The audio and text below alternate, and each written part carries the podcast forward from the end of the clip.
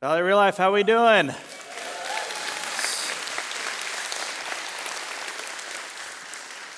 Feel like I need to introduce myself. My name is Dan. I'm one of the pastors, you know, here on staff. Uh, I want to thank you so much, you know, for your prayers and support, you know, as I continue to heal. Uh, not near 100% yet. In fact, going to be gone uh, the next couple weeks for some previously scheduled uh, retreats. Like, for example, next weekend is our annual Elders and Wives retreat in Montana. So I just ask you to join us in prayer as we continue to seek the Lord together for what His plans are for this place. So I'm excited to be able to be up there, you know, with them. Um, I, I, also want to let you guys know, you know, that uh, in this series called Experiencing God, I really, really hope that you've actually come to know him, to experience him in a deep and profound way as much as I have over these last several weeks. Uh, by the way, um, here are the things that we've covered in case uh, you, you, you've forgotten or you've not been a part of the series. We know that God is at work. We know that He wants a relationship with us. We know that He invites us. We know that it's challenging, you know, for us to not follow our will and our way, but to trust that His will and His way is better. And there's this crisis of belief, and we understand, you know, that if we can actually just take some of those steps, we'll see and we'll experience God, not just know more about Him. Uh, I want to take a second just to thank Tyler, Trevor, Zach, Bree, Steve, and then today Kelly for speaking. Didn't they all do a great job? You know, an amazing, amazing job.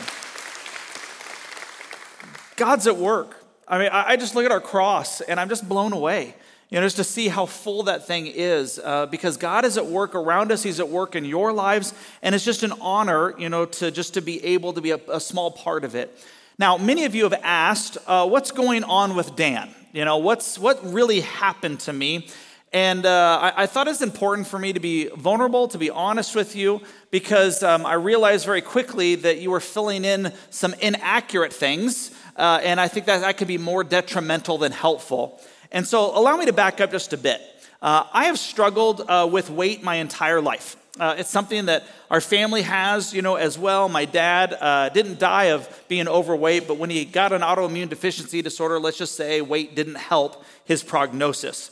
Now, many of you also know that in the last four years, I've uh, completed two half Ironman. I've done many tri sprints. I've swam twice across the entire Lake of Coeur d'Alene, 2.4 miles. So I can just tell you it's not for a lack of working out, you know, is what I mean to say. It's something that's a regular part of my life. Uh, in addition, uh, I've also been on most every diet that you can think of you know, um, over the last several years. And as I get older and older, it's getting harder and harder. Can I get an amen? All right, I'll know I'm not the only one here.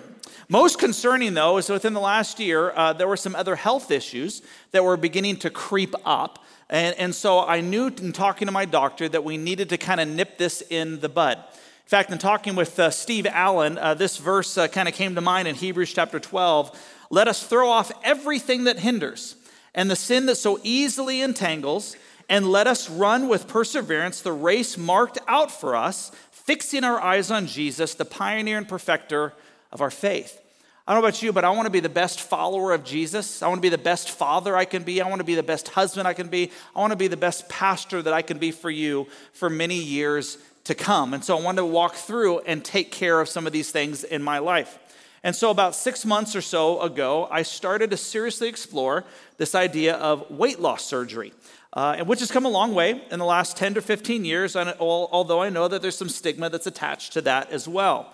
So I talked to my doctor, I talked to our elders, I talked to my wife, I talked to a group of men that I so value their opinion to join me on this journey and to see if this might be the right thing. And to a man, as well as to my wife and doctor, they said, no, this is actually probably a good thing for you based on your health issues and some of these other things. Plus, the reason why is not so that you can wear skinny jeans in the future. You know, uh, that they thought that was probably, you know, not the motivation, you know, for me being able to do this. The reason I mention that is because many of you have noticed that I've already lost weight, but many of you have expressed concern. And you said, hey, do you have cancer? Do you have some, something else that's going on? Are we going to hear that there's some other major health issues? So, actually, I don't, which is a praise, and this is actually a good part of this. Now, on April 18th, you know, I got the simple weight loss procedure and everything was going great. It was quick healing, laparoscopic, you know, as I said, it was going well until it wasn't. One week later, on uh, April 25th, something I did, I overdid it. And I remember getting out of bed, and my body was just tingling from head to toe. And uh, pain started, went zero to 100. I got lightheaded. I luckily sat down, and then I collapsed in our kitchen. I completely fainted. And I hit the ground. My wife jumps up out of bed. My son comes upstairs. And I just, I woke up pretty much right away. And they said, uh, You okay? You okay? So just give me a few minutes. I think I just overdid it. Uh, but then it began to be hard to breathe. So we called 911 and uh, led me uh, into the Kootenai you know, uh, hospital down in Coeur d'Alene. They did a CT scan, and uh, I went from collapsing into the OR within less than two hours. Uh, I had over a liter of blood that was internally bleeding that was taken out. And I had to have blood transfusions, and I had to be cut from my, from my stomach all the way to my chest to open up to try to find out where this massive bleeding was coming from. So that kept me in the hospital, you know, for six days. And then they've told me it's going to be anywhere from six to 12 week, you know, kind of recovery depending on the body. So I'm not fully there yet, but I, I mention, you know, this because one of the things that really hits me is that God is always at work. He works through his people. He works through circumstances. He works through the Holy Spirit and he works through the church. You need to understand how amazing our elders are three of our elders moved their offices from their normal location to the hospital for multiple days just so they could be a support to Carolina as well as the family. Many of you, you know, came alongside with visits, text messages, emails as the word kind of slowly got out. Then so many of you brought meals. Others wanted to. We said, no, we can't take any more meals at this time.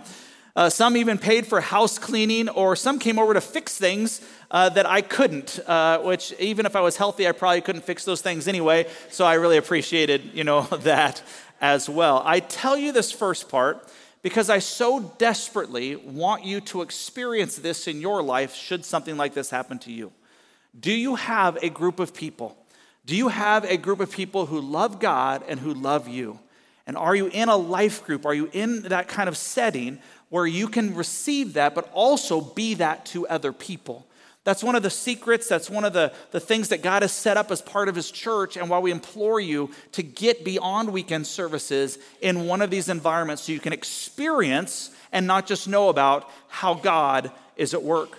Because I can tell you, you come to know God by experience as you obey Him and He accomplishes His work through you. I can tell you over the last number of weeks, I have truly experienced God on a deeper and more profound level, much of which is because of so many of you. You have shown me what Christian authentic community is about. You have shown me that you care for me and my family beyond what I do, but who I am. And I need to tell you, there was something that happened that uh, really helped me understand God, because I began to ask, um, and maybe you can understand this. I started feeling guilty. Did I do the right thing? Maybe we didn't we misheard from God because this sure does not feel worth it to go through something like this. And yet the elders to a man came to me and said, "Dan, you understand this was our decision, not just your decision. And so let us carry this together." I can't tell you how much that means. To know that, yes, I walked through a process and we made this decision together. It wasn't just a me decision, which helps when you're going through something like this. But I need to tell you that something amazing absolutely happened because when I woke up from surgery, uh, uh, uh, the, there were six of the surgical team that was around just checking in on how things were going. And right when I was coming to, I overheard this conversation. A guy asked a gal, Hey, what'd you do this weekend? She said, Well, I, I went to church. And he says, What? You went to church? She says, Yeah, it was a, it was a church date. He goes, What in the world's a church date? She goes, You know, a guy asked me to go to, to his church, and I decided to actually go with him. To which then I'm conscious enough, I don't know if this is real or not because I'm medicated pretty well, but I'm conscious enough and I just say, hey, I'm a pastor. To which all the conversation stops. She turns red and they look right at me. And I was like, hey, just out of curiosity, which church did you go to? Because I live on the Idaho side, you know, as well. And I know all the churches in Coeur d'Alene in this, this area. And she goes, well, you know, I can't remember exactly the name, but oh, yeah, it's called Valley Real Life. And I started laughing, and she goes, What's so funny? She, I'm like, I'm the pastor there. And she's, she looks at me, she goes, No, you're not. You know, because when she came, Tyler was speaking that weekend. She goes, You don't look anything like him. He's good looking. You're not, you know. and so I, I, I say, No, no, I really am. And, and what was, here's what the amazing thing was, is that uh, over the next six days, she was the one assigned to check in from the surgical team with me every day.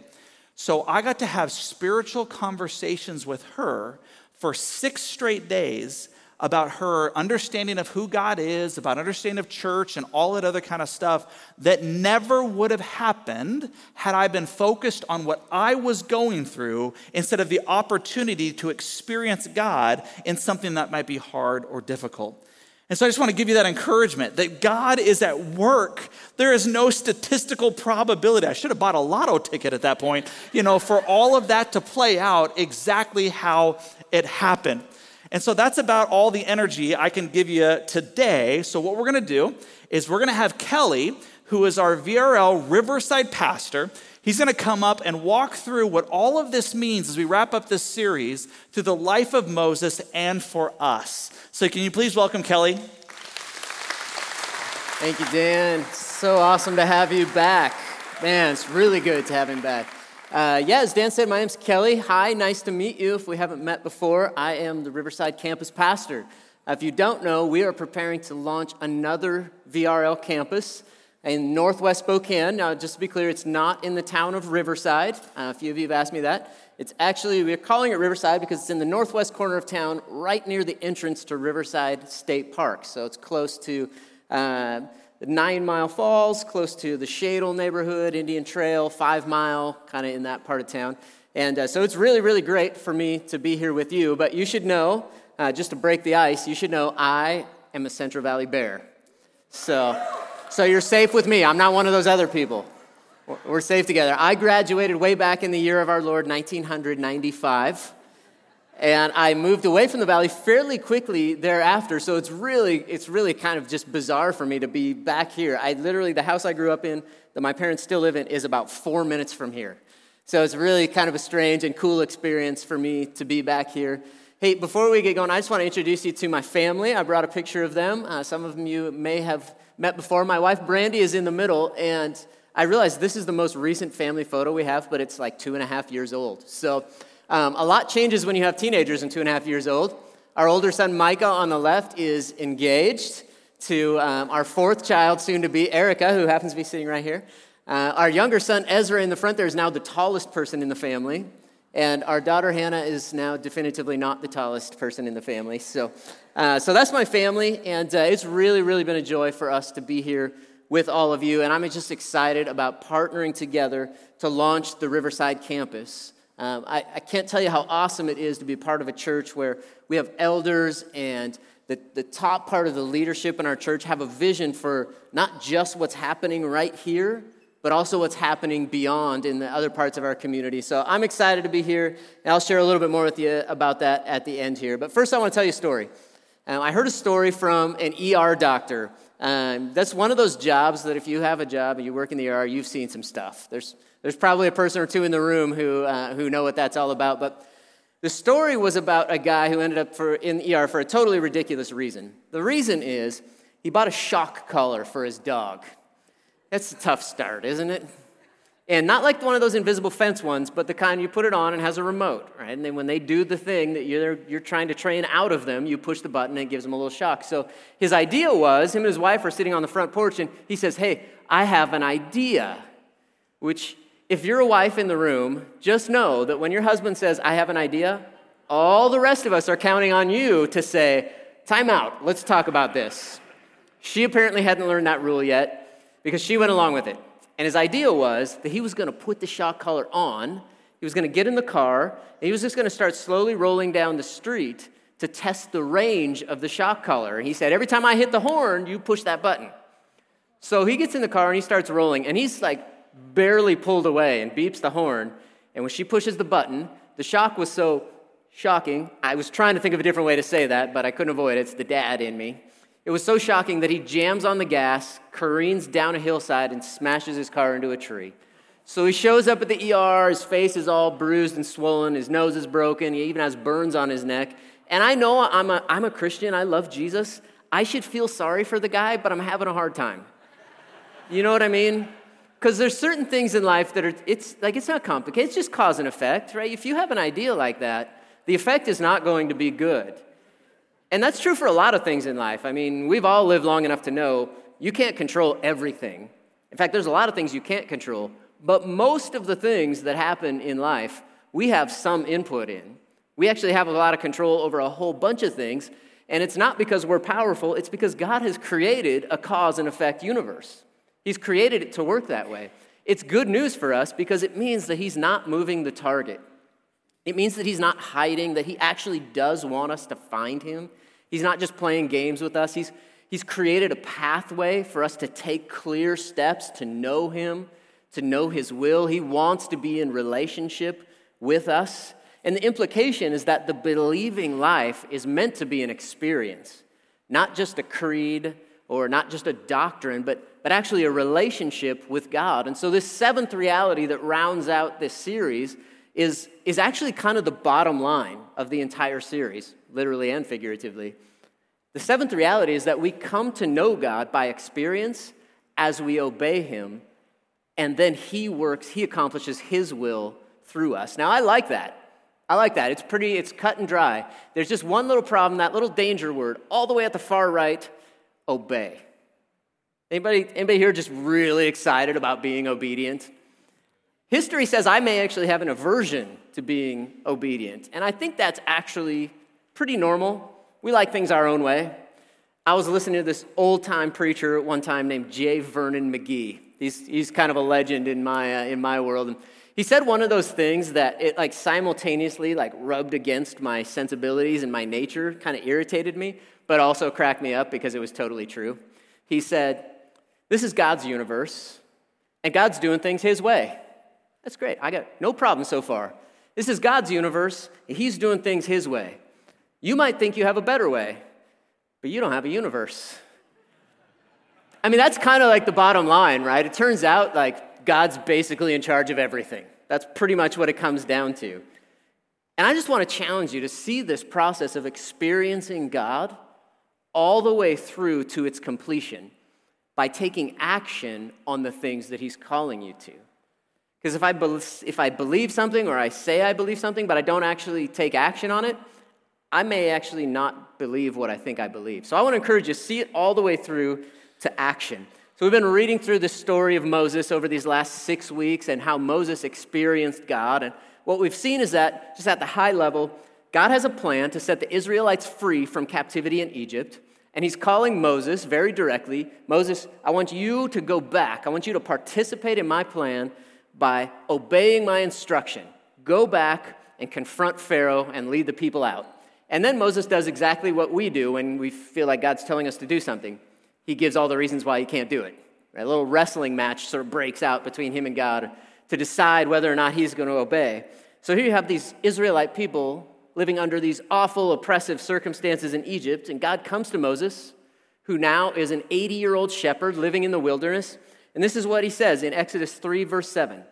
It says, Then the Lord told him, I have certainly seen the oppression of my people in Egypt. I have heard their cries of distress because of their harsh slave drivers. Yes, I am aware of their suffering. I just highlight those key phrases in there so that we can all just key in on the fact that this is not going well for them. They are not having fun in Egypt. They're calling out to God, please intervene. The next verse says, Look, God says to Moses, the cry of the people of Israel has reached me, and I have seen how harshly the Egyptians abuse them. Now go, Moses, for I am sending you to Pharaoh you must lead my people, Israel, out of Egypt. God comes to Moses Moses, I'm sending you to save my people. Go confront Pharaoh and lead the Israelites out of Egypt. To which Moses says, No way.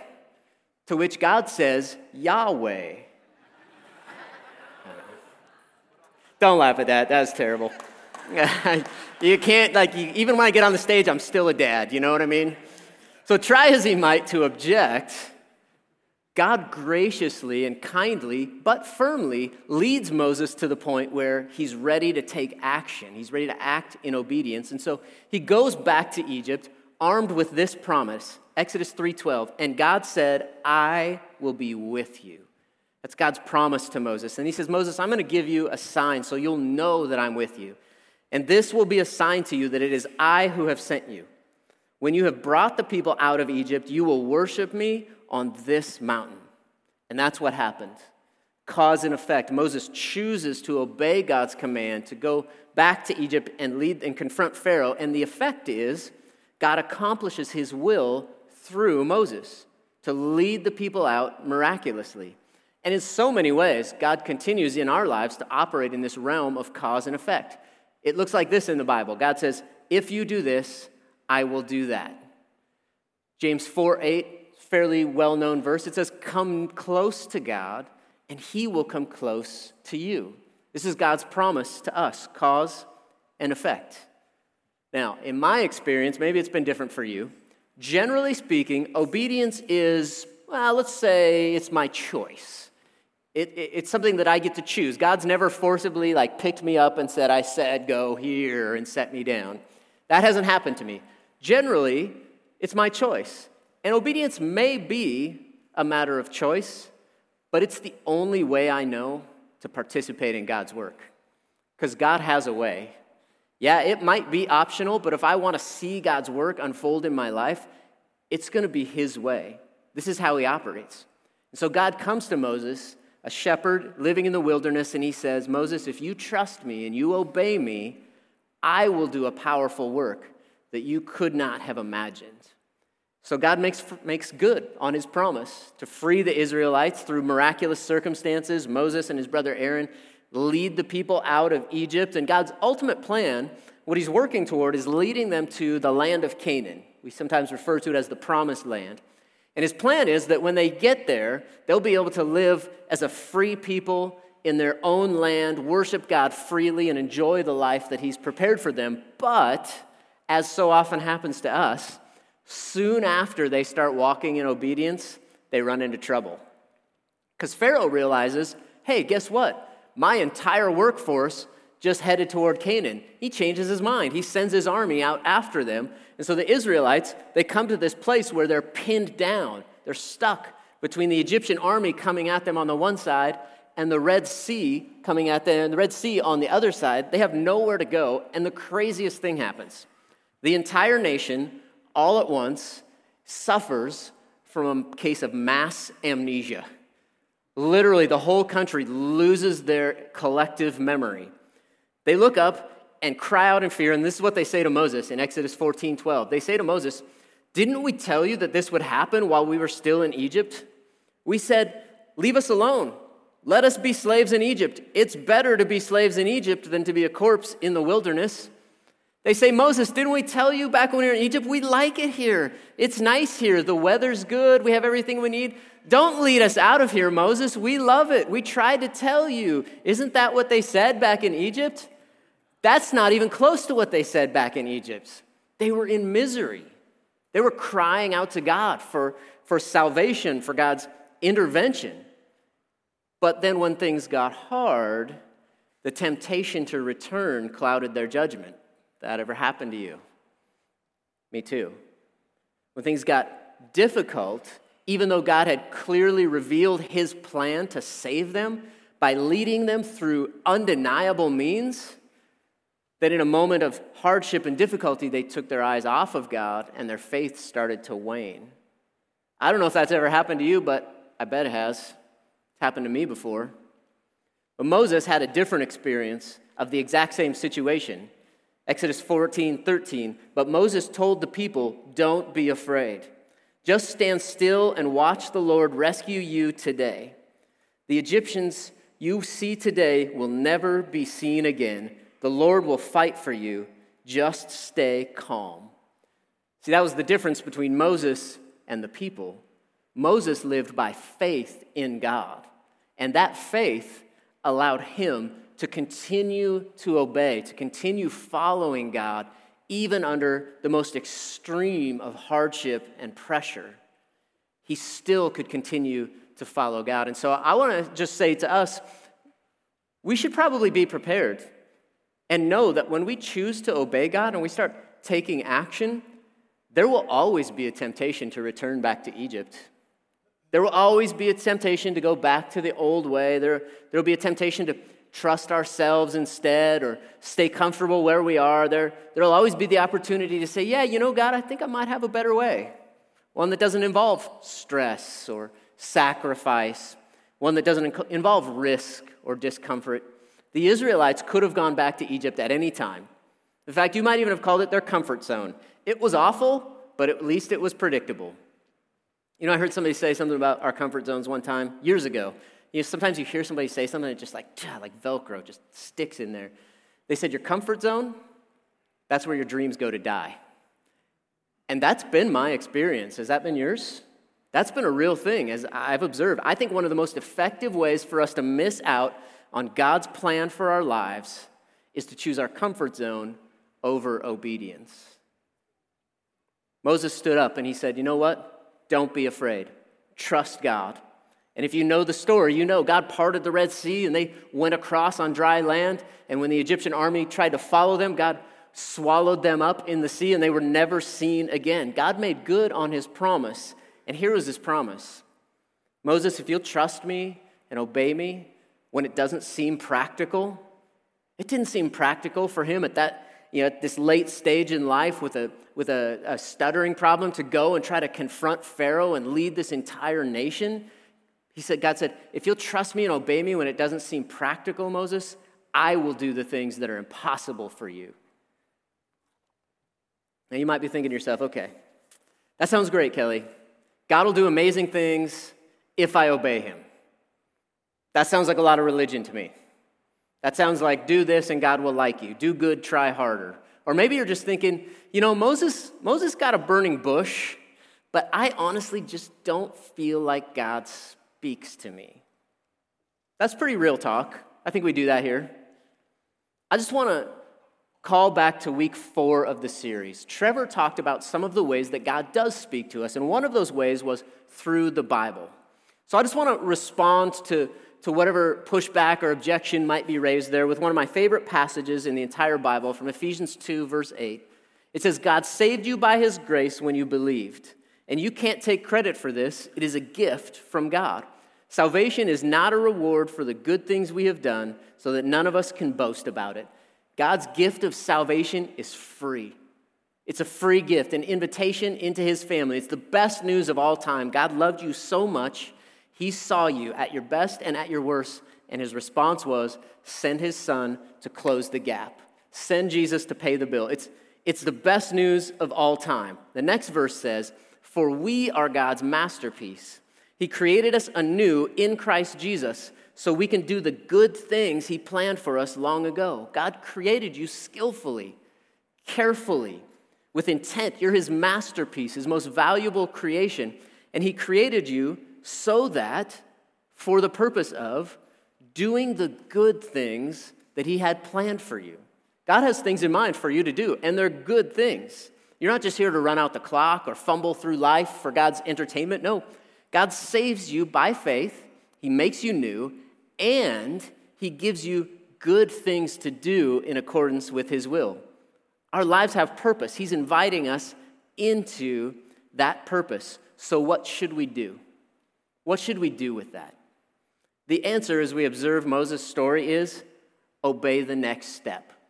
Believe God and obey the next step. Don't worry too much about what you don't know. Worrying about what you don't know will always keep you paralyzed because you'll never know everything. You got plenty of time for God to reveal what you don't know. Just believe and obey what you do know. If you read Moses' story, what you find out, you, you see is that he didn't have a lot of information. God just said go, and eventually he went. At the intersection of Moses' faith and his obedience, that's where God's plan began to unfold and that recipe really hasn't changed. Faith plus obedience is where we find God's purpose for our lives. If we want to see God's work happening in our lives, it's at the intersection of faith and obedience. I was really inspired by a young woman on the VRL staff recently named Nicole Gordon. Many of you probably know Nicole. Recently, she left her role here at VRL. She packed up all her belongings, said goodbye to her family and friends, and she moved to another state because there were some kids there who needed to be loved and discipled. And when God looked around and said, Who can I send to do the job? Nicole stood up. She said, Send me. And I have a lot of respect for that. I admire that. In fact, I'd even say, I want to be like that. So, what about in your life? Will you believe and obey the next step? I ask because I've had to confront that myself recently. Uh, as many of you know, I came on staff here just a couple months ago uh, to be a part of the VRL family for the purpose of planting a new campus, a new VRL campus up in northwest Spokane near Riverside State Park. I realize that many of you have never been there before, so I brought you a picture of the front door. This is, uh, this is the Riverside campus up in northwest Spokane. But before two months ago, I was somewhere else. I'd been pastoring a church for about 10 years, a church that I planted here in, at the end of 2012 in Spokane. And to be honest, it was good. Many of the people that I love are a part of that church. God had done a number of really great things over the years. It was a pretty comfortable spot for me. So I had this, uh, this kind of strange sense a couple years ago that God might be stirring a little bit of a change.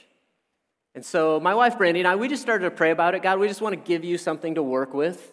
Uh, we just want to be open to you. And, and we prayed about it for a few years. You know, COVID happened and uh, the world turned upside down. I don't know if you heard about that, but uh, we just continued to pray about it. And then in January of this year, I had a couple conversations with Jay and Dan about the Riverside campus. And honestly, my response was, you know, I love what God's doing here at VRL. I mean, so many people have been baptized this year. The cross is almost fully lit, and the community here is great. I love what's going on, but I also love where I am, so I think I'm just going to stay.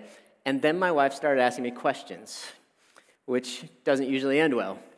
She said, um, Cool, so we've been praying about like a next step for a while, right? Yeah. And, uh, VRL is getting ready to start this new campus, but they need a campus pastor. Yeah. And you have kind of a lot of experience planting churches and starting new things like that. And yeah, kind of. She's like, maybe sounds like a next step that God has put in front of us. Like, maybe we should explore that farther. And in our conversation, honestly, the next step became obvious. But the only question was, was I going to do it? Was I going to obey God's next step? Henry Blackaby said, to love God and believe God, that's the same thing. Dallas Willard said to believe something is to act as if it were true. And so here I am, playing my part in launching the Riverside campus. Now, something I know is that in our society, one of the most effective ways to reach people who don't know Jesus is through starting new churches and new campuses. In fact, new church, a new church is statistically about three times more effective than a church that's 10 years old at reaching people who don't know Jesus. Now, VRL happens to be one of very few exceptions to that. In God's sovereignty, He has given us the ability to reach many people for Jesus, and it's awesome. So I say, since we have this heart for planting new churches, let's just turn those questions my wife asked of me, let's just turn them back on ourselves as a family real quick, okay? Does VRL, from the very from the elders all the way through the organization, do we have a heart and a vision for starting new churches? Yes, clearly. Uh, do we have the ability to reach people who are far from God? Yeah, undeniably. Do we have the opportunity at the Riverside campus to start a new church and take what's happening here to a new part of our city? Clearly, we do. So it seems to me that the next step for us has become obvious. Now, here's the thing this is a VRL family calling. I have a part to play, but it's not just my calling, this is, this is us. God has put this opportunity and this calling in front of us. And so I want to invite you to pray about how you can play a part in that journey. God's got plans, He's showing us the next step. The only question is will we obey? Will we do it? Will we take that next step? The leadership of VRL believe that God is clearly calling us to do this. I say let's believe it all the way through to obedience. So I'm going to ask you to do two things. The first one is pray about joining the Riverside launch team. One of the most important elements to launching for health and success in our mission to reach people is critical mass. Uh, it will be a very strange experience if we start with 15 people in a building that size. It will be important for a good number of us to say, you know what, we're going to go do this together. So I'm asking you, would you pray about joining the team for a year and being part of the launch team? The second thing I want to ask you to do is to use the QR code that's on the back of the chair in front of you. If you scan that with your camera on your phone, it'll, it'll pull up a link.